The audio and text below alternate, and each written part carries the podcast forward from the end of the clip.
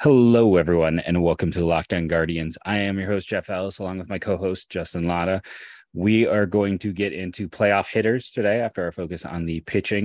We're going to talk about the game today. We also know who the Guardians are facing in the postseason, all on today's episode of Locked On Guardians. And before we get into it, I want to take a moment and say today's show of Locked On Guardians is sponsored by SimpliSafe Home Security with fast protection technology exclusively from SimpliSafe. 24 7 monitoring agents capture evidence to accurately verify a threat for faster police res- presence. There's no safe like SimpliSafe. Visit simplisafe.com slash locked on MLB to learn more. Hey, Justin, uh, it feels like a, I don't know if I want to say a hot button day, we've definitely seen some uh, scorching hot takes today. But before we get into all of those takes, how are you feeling? Uh, you were at today's game, right? Yeah, I was up there. It was uh, a friends and family type game. Uh, it was there was a decent crowd actually, but uh, yeah, it's been quite the day for two games before the season, the penultimate game. It's certainly been a interesting day. Now, we I, so I want everyone to know yes, there is a freeze in there. You don't have to tell me in the comments. It happens sometimes. Technology isn't our friend. Uh, Justin can still talk, so we'll just address that right now. If you're watching, yes, I know the screen is frozen.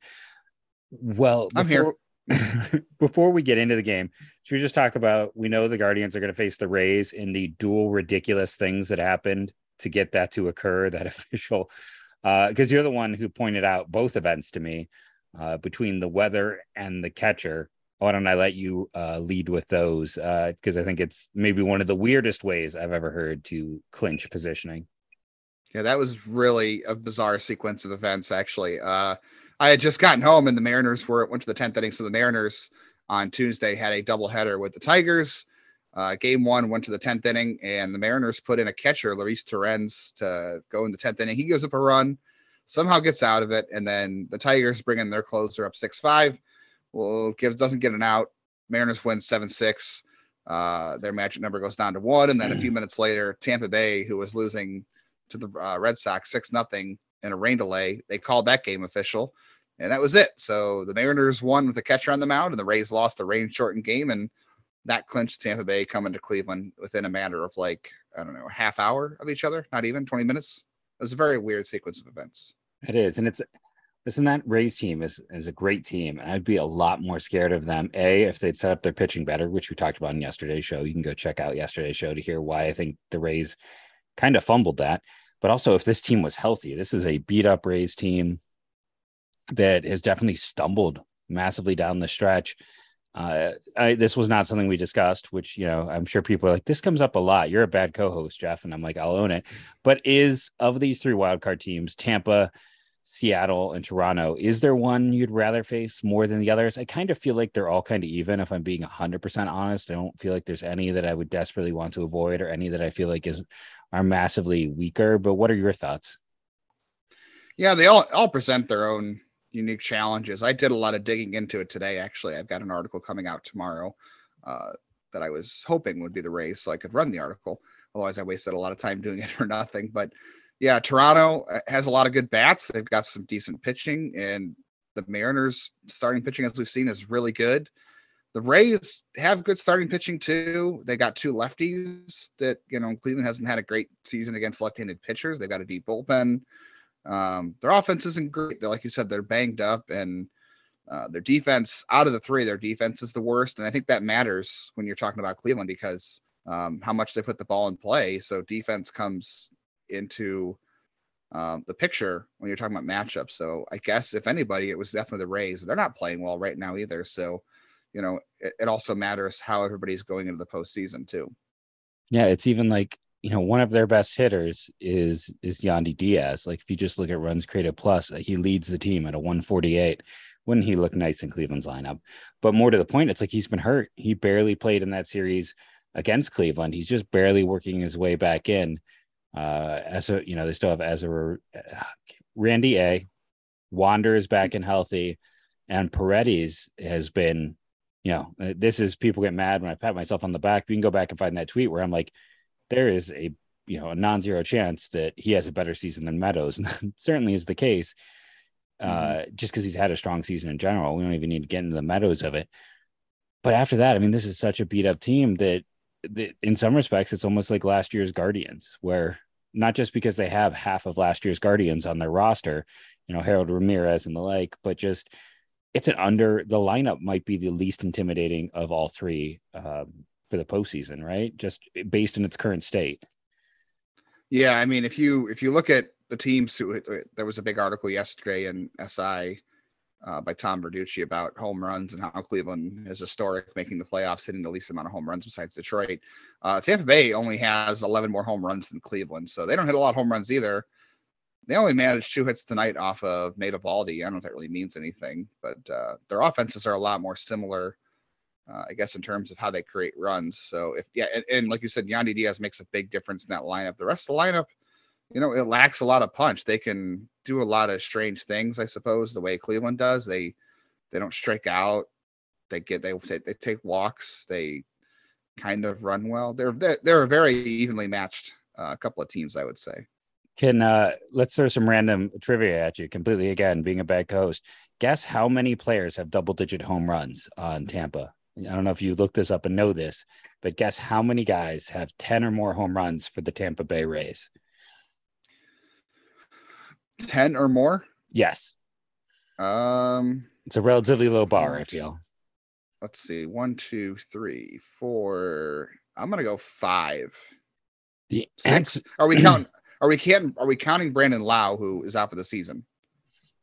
Um yes. anybody? Yes, it's any anyone who's played this year. Uh let's say six then. Three. And Ji-Man Choi has sorry everyone, I'm getting away from the mic here for a second. My voice. Uh Randy A's got 20, Paredes has 20, Ji-Man Choi's got 10. Then you have Yandy Diaz with nine, Brandon Lowe and Taylor Walls at eight. Christian Bethancourt and Kevin Kiermaier at seven. So yeah, that's that's the lineup. Like we get it. Cleveland on the other side, I think is maybe Cleveland's got five with double digits. I mean, for as much as I sit back and say Amed Rosario doesn't have any power, he would have the third most home runs on the Rays. Uh, he is tied for. So I mean, Cleveland's got five with double digit home runs. So it's not like they're lapping the field, wow. but it's almost double. Uh, you know, if Franmil had just hit one more when he was here, he would be up there. But it, you know, they have a, a, definitely a lot of guys who have hit like a few, and that's why they have more. But yeah, just three, and I think that's one of those things that, you know, it. So another fun fact. Uh, just because I was researching this before the game, uh, I thought for sure that Jose's double with the way the camera moved was going to go out and be the 30th home run for him this year. If he doesn't hit a home run tomorrow, it's going to be the first time since 2015, this team hasn't hit 30 home runs, not counting the COVID year, because let's be honest, COVID year doesn't count, which is interesting because if you're a deep enough fan, you know, from 2009 to 2016, 2016 being the year where they did have a 30 home run hitter, and 2008 being they didn't have one in there. It was like such a bugaboo. Uh, and then Santana and Na- and Napoli being a, a right-handed hitter with 30 home runs was even longer. I feel like you had to go back even further. I can't remember that. So it's just to get into the home run side of things in the early going. Some fun facts on both parts uh, with Cleveland's lack of home runs. But yeah, again, as much as people want to be like Cleveland doesn't hit home runs, 10 is good enough for third. I just want to state that again because that is, I mean, listen, I know we can't talk about Omar because of all the other stuff, but didn't he at least hit double digit home runs a few times back when we were like, when he was known to be like the no power guy in the lineup? It's, it's Once interesting. Yeah, it's interesting to see something that low um, for a team. So yeah, I, when I saw that, I'm like, that's that's just a good, you know, there, there's a good, um, you know, pub trivia question with your buddies. You can throw out how many how many people have di- double digit home runs for the Rays. My other co-host apparently wants to make sure that he gets his time on air. He is here to contribute. Uh, speaking of co-host times on air, why don't we take our first break? I know we said we talk about the game, but we will uh, we'll talk about the game and we'll talk a little bit about attendance. Don't and for some people it's such a hot button, uh, so don't turn off. Eh, we're going to talk, you know, the good and the bad of it. It'll be fine. And then after that, part of segment two and into segment three, we are going to get into the wonderful world of what we think this postseason roster is going to shape up and look like. Our sponsor, as I said at the top of the show, is SimpliSafe. And here's what I knew about SimpliSafe coming in. They advertise on a lot of podcasts, a lot of podcasts I listen to. I have heard many SimpliSafe ads. And to me, that's always one of those things that I feel like you can trust a company when you've heard them for years. Right? This isn't a fly by night. This isn't somebody uh, by themselves in their garage offering you home protection. This is a company that's been in business for a very long time. Over 4 million customers have chosen to use SimpliSafe and their cutting edge technology. Fun fact the house I bought, the house you see around me, if you looked up, there are some SimpliSafe things from the previous owner that were here, still some sensors. And I can tell you, um, while they were not put in well, they are sturdy equipment because a few have fallen off, not again due to the soft, uh, the hardware, due to the previous owner not being able to use a screwdriver and a hammer. They've fallen, they've stayed intact. It is a solid, steady piece of equipment. It is good equipment. And you should know they have 24 7 professional monitoring. SimpliSafe agents call you the moment a threat is detected and dispatch police at the first response of an emergency, even if you're not home or can't be reached. It blankets your home in protection. If you listen to podcast, you'll hear about the story of a guy who burned his pizza rolls, caught his house on fire, simply and he fell asleep. He didn't call the police. SimpliSafe saved his life by detecting the issue, getting help, and making sure that he awoke.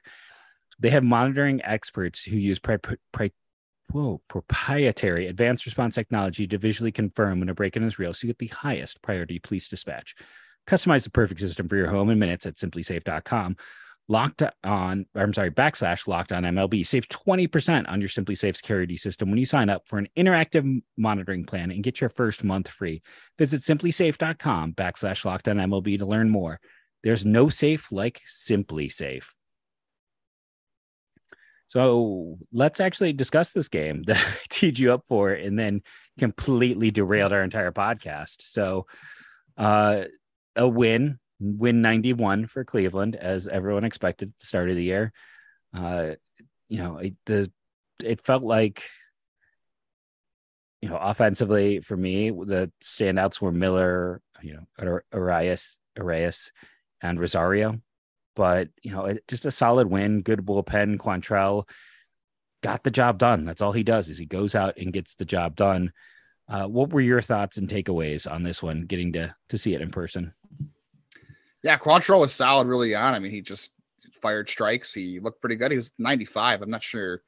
I have to go back and see where he was velocity wise most of the year, but he was he was looking pretty good early on. He was throwing a lot of strikes and uh, got a couple strikeouts today. What did he end up with? Uh, four strikeouts in five innings. Not a guy that misses a lot of bats, but only four hits looked fantastic. And then they they brought in Plesac and Hentges out of the bullpen. Um, Quantrill looks like he's ready to to pitch in the postseason.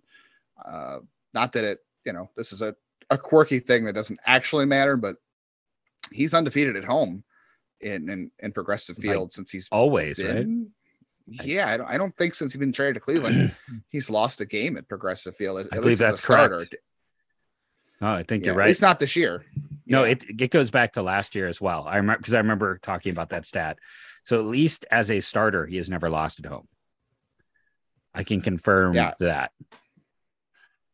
And it's interesting after our discussion yesterday. Again, make sure to go listen to yesterday's show if you missed it. I mean, this I feel like this basically confirms Plesac to the pen, right? Yeah, they they rolled him out of the pen for one inning. He threw what five, six pitches. What did he end up with? Uh, yeah, he threw where is it? Six pitches, five strikes. Got out of it pretty easily. I would hmm. assume mm-hmm. Civale starts Wednesday, and mm-hmm. they hold him for ALDS game one, and at least that goes to the pen as your extra option. Uh, should we talk about 99? That's that's got to be one of the weirdest innings I've seen all year. That gets his. Now you know he's listen, people get really mad. 99 is a lightning rod. People feel like I don't respect him enough. I have gotten there's negative iTunes reviews, iTunes reviews for that. He has been amazing, but I think it's also interesting. You know, we talk about the Trevor Stephan and some of the issues. I mean, you you go and you look at 99, that ERA on September 6th was barely over one. Now, barely over two is good. That's where he is now, but he's actually seeing a kind of a steady rise over the past, you know, month or so where he's, you know, he's still awesome, excellent, amazing, but it's not been quite as slammed the door for him as it was at first. At least that was my feeling. And again, it was a weird inning, but yeah, I mean, he had the the single, a ball hit back to him, which he, he fielded just fine. But that got a runner to second base. He threw a wild two wild pitches in a row. Row, Yeah. And remember, he also had Bo Naylor catching him for the not the first time because Yeah. Bo Naylor caught him, I think, when or you know what, when James was rehabbing in AAA after his spring training injury, Naylor might have still been in Akron. I'd have to double check, but I think he um, was. There's a chance think- that this was he was in Double A still.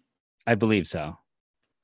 Yeah, so this might have been the first time Bo Naylor has ever caught James Karinchak. So that that kind of factors in here. Not that the wild pitches were on Naylor because Mhm. you know Karinchak threw the ball, but he still got two strikeouts. I guess the only thing you really look at is uh, he was down a half a mile with the fastball again. He was averaging 94, uh, got up to 95. That's a little unusual for him, but uh, didn't get any swings and miss on the curveball. He got three swings and miss on the fastball. Um, it's been a weird end of the season for him, but um, still he- feel good. He misses yeah. bats. Yeah. No, and you know, Clase, it's interesting because one could argue he doesn't miss that many bats, but he missed two in this one. But uh, you know, he's, he's another one. I know people will probably be like, well, you should talk, you know, it, Stephan, Class A, and uh 99 have all kind of seen some statistical rising to a degree, just in terms of some stuff. Now, again, I mean, Clase, I think is still the best reliever in baseball. I'm not gonna I, I wonder too in this game, how much of this was like how much do they still like i'm not saying that they don't care.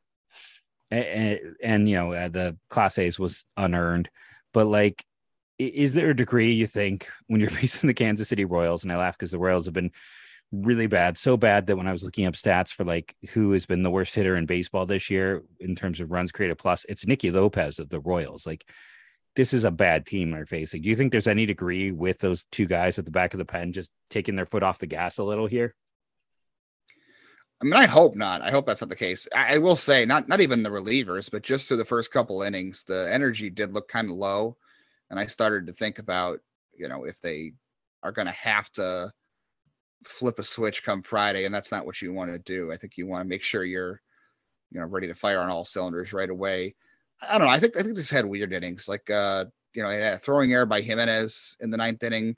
I don't think Clase did he even allow a ball out of the out of the infield? Okay, he had the single to Pasquantino, um, and that was it. Everything else was kind of on the infields, and he had two strikeouts. So, yeah, I, I, you know, if if if Jimenez doesn't make that error, the game's probably over before that anyway. And I, yeah, he only threw 15 pitches. I'm not too worried about it. I just, I think you just hope that now that today is over, maybe you can get them some rest tomorrow and then rest Thursday, so they have two days off before the start of the the three game series. That's kind of my where my head's at right now with them. and then you know just oh i completely had my point my thought and then just escaped my head which can happen uh i swear i had a point um but with just kind of the overall when you're looking at the game like this one oh now i remember my point sorry i got, to got i did find the humor in Kwan going over four with the strikeout in Clase giving up a run unearned the day after both were announced for a rookie of the month and a reliever of the month award. Like it felt like perfect timing in this game. Again, uh, I know there'll be people saying all the negatives. So let's talk about the positives. Um, Rosario is going to probably, I mean, it's going to be, he's got it locked, right? He's going to lead this team in hits. He has had a very Amed Rosario season with the ups and downs. He's the guy who's more than the sum of his parts, though, and definitely means more to the team than probably we can just quantify. Jose's double, I really thought was going out. Owen Miller, I was, were you a little surprised it was only the sixth home run? He's got so many doubles. I thought he'd have more than six home, home runs this year. I mean, he's had some stretches this year where he's gone homerless for a while, so not surprised. And I think also think Jose's ball would have been a home run on a warmer night. Uh, not Yeah, that that's happening this weekend, but it, well, it probably would have been. And then, uh, you know, with Gabriel, like he had one of the two walks. He had his first major league double. I, I know he's hitting 191 with a 640 OPS, but you know, looking at the big picture with him, don't you? I- think I talked about this yesterday. Maybe it's just me having too much um, bias, having previously liked the profile. But do you think specifically this time around he seems just more comfortable and we're seeing a better performance? I, I don't think that's uh, debatable. I mean, the first two were so bad that it's just nice to see him look comfortable, even if the defense has been a little uncomfortable.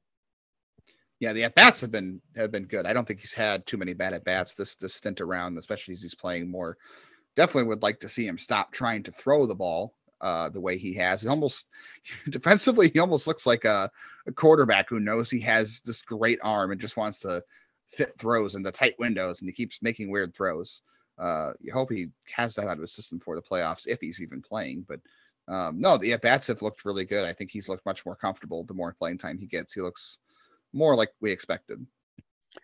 So, speaking of postseason, we, we'll get into that in a second here. But let's okay. So one of the big dog whistly things to me is discussion of the postseason, and it was heavy today because the Guardians aren't sold out. Now, at the same time, I do want to point out that those seats are nosebleeds that cost you 83 bucks, which after Ticketmaster gets their cut and everything else is probably going to cost you 100 plus on what is going to be a not necessarily grand weather weekend. And, you know, these are people will tell me excuses. But I think the bigger story here is like we're almost 48 hours out from Friday as we're recording this, and no one knows what time that game is. I'm a teacher in my day job. There's a such a bad sub shortage. I would feel like a jerk if I skipped a game, skipped a day of work to go to a one o'clock game, which could be Friday's game. And by the way, if I buy a ticket and it turns out to be for a game I can't go to, well, there's no, I can't exchange it. The way things work, you're just stuck with that ticket. I think that's part of what's contributing to it. I think there's a lot of factors going on. Uh, I know people want to make this just about the name, and yeah, they're they probably. Let's be honest. If there hadn't been a name change, it probably would be sold out because there's probably you know, there's like under 500 tickets left. It's not like we're talking that half the stadium's going to be filled. It's like the bad seats left, but you know there might be about three to 400 people who are so mad they're refusing to come. And that might have been enough, but I think it's a little overblown when people are just like, it's all about the name. I think, I think we have about 12 different factors that could be. And yeah, the name was a little divisive, but I don't think it's, it's the, the main number one thing here. I think a lot of it is the, who knows what time that game's going to be if you if people really want to argue it's the name, then they, they they've lost kind of the argument already because the Cleve the Guardians attendance is up this year from last season, and and I'm sure a lot of that has to do with how good the team has been. Uh, if the if the name was an issue, why wouldn't the attendance be down from 2021? And that's also with the fact that okay, I guess maybe this is the other side of it. It was 2021. Remember, there was like the COVID at the start of the year. year. Uh, it's yeah okay. Still, either way. But you look at 2021 um, you know, that was a team. Yes, the Lindor deal had happened, but they still had a lot of this this year was more the rebuild year, in my opinion. Like maybe I'm wrong, but like looking at this year at the start of the year, like this was a full-on rebuild. They didn't and they didn't do anything in free agency. Like, I mean, I sat here kind of dreading, like after the Austin Meadows trade happened, like I sat there dreading it because I was like, I'm just gonna have so much vitriol. And listen, I mean, the best move they made was not trading and letting Steven Kwan play but we didn't know that at the time. We didn't know about the young players. And we have a weird season.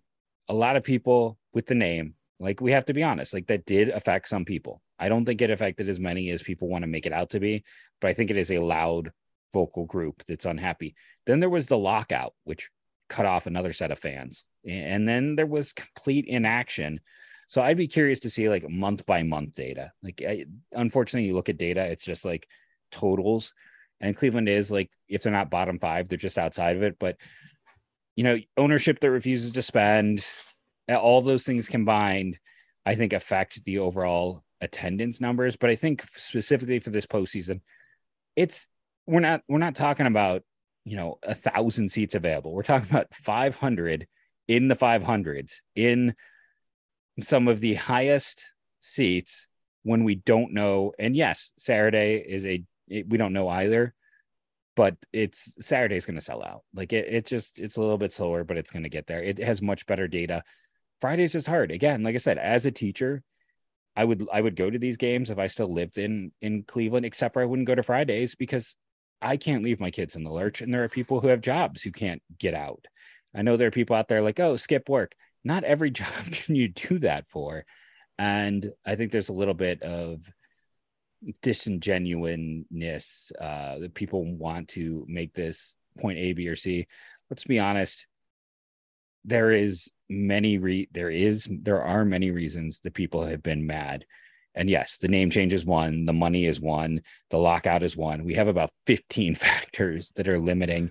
And I think right now, once they finally announce when this game is going to be, if it's not a one o'clock game, I, I guarantee it sells out. If it makes you feel any better, anybody any better, Saturday has less tickets available than Friday, which tells you, yeah, you know, about people's schedules and availability for this. And also, not that I wanted, you know, off the rails here. You said the Guardians did nothing in free agency, and we just spent a segment yesterday talking about the benefits of Bryan Shaw. So that was you just reversed everything we talked about yesterday. Way to go. And, and you know, and Yale really worked out as well. Like I mean, he was he was literally the only player they added before the lockout.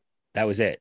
And I I think I devoted a, you know if I'm gonna pat myself on the back for the the Meadows trade, I devoted maybe 60 seconds to him after he was signed because I mean I I didn't have expectations, but you know when you talk about like we talked about kind of off mic about the idea of you know what this team does well and their advantages. And we're not going to get into too much today. One of the other hot button things was this idea of would have been better for the guardians to have done a full rebuild at one point? And we're going to save that as a discussion for later. But one of those things is like this team has always done a superb job of knowing what teams don't do things well right? Like they went out and added all that pitching from San Diego because San Diego was a black hole of pitching development. Adding Trevor Stephan from the Yankees, look at the Yankees' history of pitching development before Matt Blake. What Matt Blake has done with Nestor Cortes. Like, and remember, Matt Blake came from Cleveland. Look at Philly's pitching development. Look at pitch, Philly's prospect development. Uh, yeah, they're in the postseason, but they bottomed out for a few years there and have almost nothing to show from bottoming out. The one thing they don't do well is trade with the Rays. That's the one area yeah. they struggle with is making trade with Tampa Bay. That's other, everything else they've kind of got figured no, out. No, they they the but which is I mean pretty much everyone. That's that's the uniform rule, right? Like the the Rays seem to just black magic everyone. But yeah, I think you know, I I feel like I guess I just get annoyed with this attendance thing because it feels like, like I said, very dog whistly. It's people who have a narrative point of view they want to push, and I think the bigger issue is like the the one consistent issue I've had all year, which is MLB, get your act together. Like you can't market your stars, you can't figure out how to make this fun. Uh, when it's like you know, I go and watch like with last year when the Korean baseball championship happened, and they gave like a giant like video game esque sword, and people are running around the field with it. Like do something big and entertaining. Stop making it so bat flips get balls thrown at people's heads and maybe give fans more than 48 hours notice of when a playoff game is going to happen. Because like that's ridiculous. Like you shouldn't be mad at anyone other than Major League Baseball right now because they're they're hosing their fans. Like that is to me the view. Like you giving this little notice is ridiculous. Yeah, I mean, with everything coming down to the last, uh, I guess not the last day, everything's clinched as of now. Um, but with everything coming down to the last possible moment the day before. I don't know what else you can really do. I mean, if um, you just kind of know, like you know, it's going to be Cleveland's going to host and Toronto's going to host. Like, who cares beyond that? Like, just set a date and time and move on. Like, if you're going to give one a day game, give the day game. Like, it, I, I just think you can. You have to sometimes not put people in the lurch. Let's. Oh, we are running low on time. Let's take a break here. Um, you know, end our our discussion with this, come back and talk some postseason hitting on today's Locked On Guardians. Okay, let's get into hitters. So let's just talk about like, do you want to start with the starters or do you want to start with the bench crew? We said 14 is probably going to be the number, right? Yeah, that, that's what it sounded like the other day was the balance would be 14 hitters and, and 12 pitchers. Uh, the starters I think are pretty much set in stone. It's just going to depend on how they decide to platoon. So let's see. Should we catcher? Well, you know, you know, Bo Naylor and Luke Maile are on the bench. That's I think I well, we're not. I guess we shouldn't say we're sure it's going to be Bo Naylor, but I think all signs are pointing that way. Yeah, it does seem like they're going to take three, and then even if we don't see Naylor as like a I, wouldn't be shocked. Let's put it this way: if Naylor is mostly used in the Ernie Clement uh, ceremonial pinch runner role. because one of the things Tito talked about with Naylor, I felt like when he came up was specifically his ability to run. Uh, I just I wouldn't be surprised if we end up seeing him used more in that role, just because yeah, we know Tito loves his grizzled vets and specifically behind the mound. And I wonder if any part of today with those wild pitches, which again are not on the catcher, but if that's going to stick in in Tito's mind at all. I wonder if I, I just I wonder if we're going to actually. Do you think we'll see Naylor start a game in the postseason? Yeah. No, no, I I don't think even Luke Maile will start a game. I think no. every game will be unless it's like a, hmm. you know, I guess if they play a night game and the next day there's no day off in a day game, I suppose they might start Maile the next day, but that's about the yeah. only thing I could think of. No, it certainly feels. I agree. The Naylor is there as kind of an emergency catcher slash pitch runner, and I, like I said, I, it's weird to say your third string catcher is a pitch runner, but I think they might consider him in that role late in games. Uh, moving to first base, you know, do we we think this is just Naylor all day every day? Do we think it's gonna be that Naylor Miller platoon? How do you think this one plays out?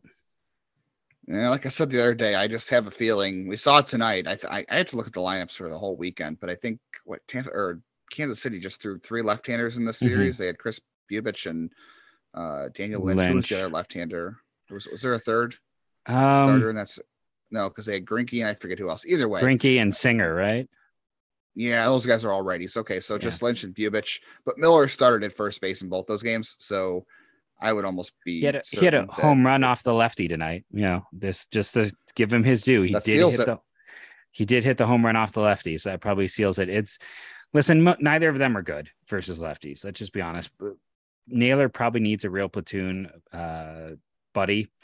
And I was kind of curious because I talked about Nicky Lopez as a 56 runs created plus. That's the worst in baseball with a minimum 400 plate appearances. Tied for 24th worst, Owen Miller. I think that's where he is. He's been bottom 25 uh, in all of baseball. Now, you know, there's some names on that list. Jared Walsh was someone I was a fan of this offseason. Robbie Grossman, Cody Bellinger down there again. You know, no rebound for him this year. Uh, Trent Grisham, Franmil Reyes, uh, Myles Straw is still fifth from the bottom, even with his improvements. But yeah, it's uh, Tampa also has one. Taylor Walls is sixth, so Taylor Walls is their Myles Straw. Um, but yeah, it's uh it's a weird list, but yeah, I I would love to, love to see some form of improvement. Personally, I think you and I both agree we'd rather see Brennan out there with a Gonzalez DH on those yeah. days with Naylor at first and Miller just out of the lineup. I don't think we see it, but uh, could be. So second base, uh, you know, do we even do we even need to talk about second and third and short, or should we just move on? Like no, I, I think the only thing up in the air is whether or not um, Naylor will officially be on the roster and Willow and Miller start against left-handers. That's the yeah. only thing I think up in the air. Otherwise, you're set. You know, Will Brennan's going to be in right field against righties, and uh, Oscar will DH, and the lineup will be the lineup. I think everything's set in stone. Maybe do you Will think Benson's spot? So, do you think against righties we will see that that it will that they will kind of stick with what we've recently seen, like, and then I guess I I can't imagine they would deviate. No. Okay. And if you were running things, would you just have Brennan every day as the right fielder and Oscar every day DH and Naylor every day first baseman? Yeah, I mean, if you're looking for wins on the fringes, I think so because Brennan's the better defender. He's a better base runner than than Owen Miller. All the things that they need to do to win the series is run the bases and they need to play good defense, and that's what Brennan gives you in the lineup. Owen Miller doesn't give you any of those things, even you know, platoon or not. No, I mean, I I agree. Maybe it makes the podcast not as fun. Maybe I should sit here being like, no, you need to stick I, with your left hand, your right handed bat against lefties because magic. Um, because obviously the numbers don't speak to that. So your only answer is magic, honestly. Uh, it does feel like, I guess, we, we, you know, Steven Kwan, Myles Straw, we kind of, we've basically gone through it. So if we assume, you know, the the typical 10 starters, 10 starters, that's not right, is it? Nine, Nine. starters. uh it was a rough day at work. I'm just gonna put it that way. Uh had some there. We, uh, I'm not gonna not say I got smacked today, but we'll just leave it there. Um, we assume two catchers, so that gets us, again, that gets us up to 11 players. So who are our final Owen Miller, we've already discussed, will. Okay, so if we, I'm just trying to think. So if we count Owen Miller slash Will Brennan is essentially one because the way the DH plays out. So one bench spot between two guys because one of them's also a starter. Does that make sense? Like if we assume yeah. Owen Miller's, if we assume Brennan's a starter, then Miller's the bench bat. If we assume Miller's a starter, bench bat. So that gets us up to 12. So those final two, are we thinking it's just who's with the team right now? Is it um is it Gabriel and is it Bo? Yeah, and Will and Will Benson, I think, will and Will Benson because that'll be your extra outfielder slash pinch runner. Okay, so that did I do? They have they have 14 position players right now. I think. Now. Yeah, you have they'll they'll drop Savali and they'll drop McCarty for the postseason roster, and that'll okay. get you down to 26. That would be so there we go. My guess. So they're just gonna. You think they're gonna run with what they have, and yeah. Unless I mean, unless Gabriel Arias' like wild throws the last couple of days scared them enough to bring Tyler Freeman back, I don't think so. I think in a in a pinch, and like I said yesterday, if Gabriel Arias is playing any, if he's playing in any game then in the postseason, that probably means something didn't go good or someone's hurt. Um, but he at least can offer you emergency at first base and emergency in the outfield if you absolutely need it. Whereas you don't have that from Freeman, and, you, and if you feel like Arias is the better defender despite his uh, throwing issues. There have been two players to play every single game in the last seven days and it's it's Gabriel and Oscar. So I mean, I feel like the fact they're trying to get him that many reps is kind of interesting, at least from the perspective of like it certainly seems like they're trying to ramp him up to play. And you know, he's played every single spot in the infield in the last week. So it's like they're trying to make him the super utility going forward. I wouldn't be surprised if he's like. at first base on Wednesday. Nor would I. Yeah because that was you know when Will Benson got caught up, there was some thought that you know he had spent some time at first and maybe he could eventually be in that role.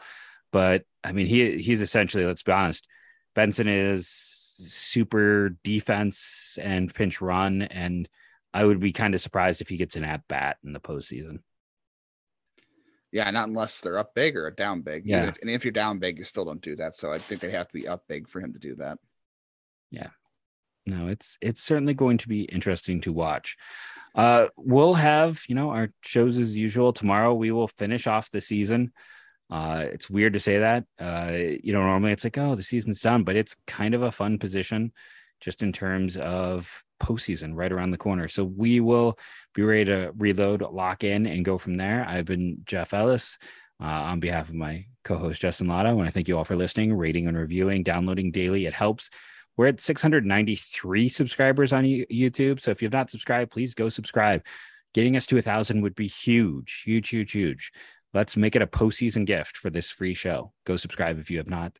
And how I've ended every show and will continue to end go, go, Guardians, go.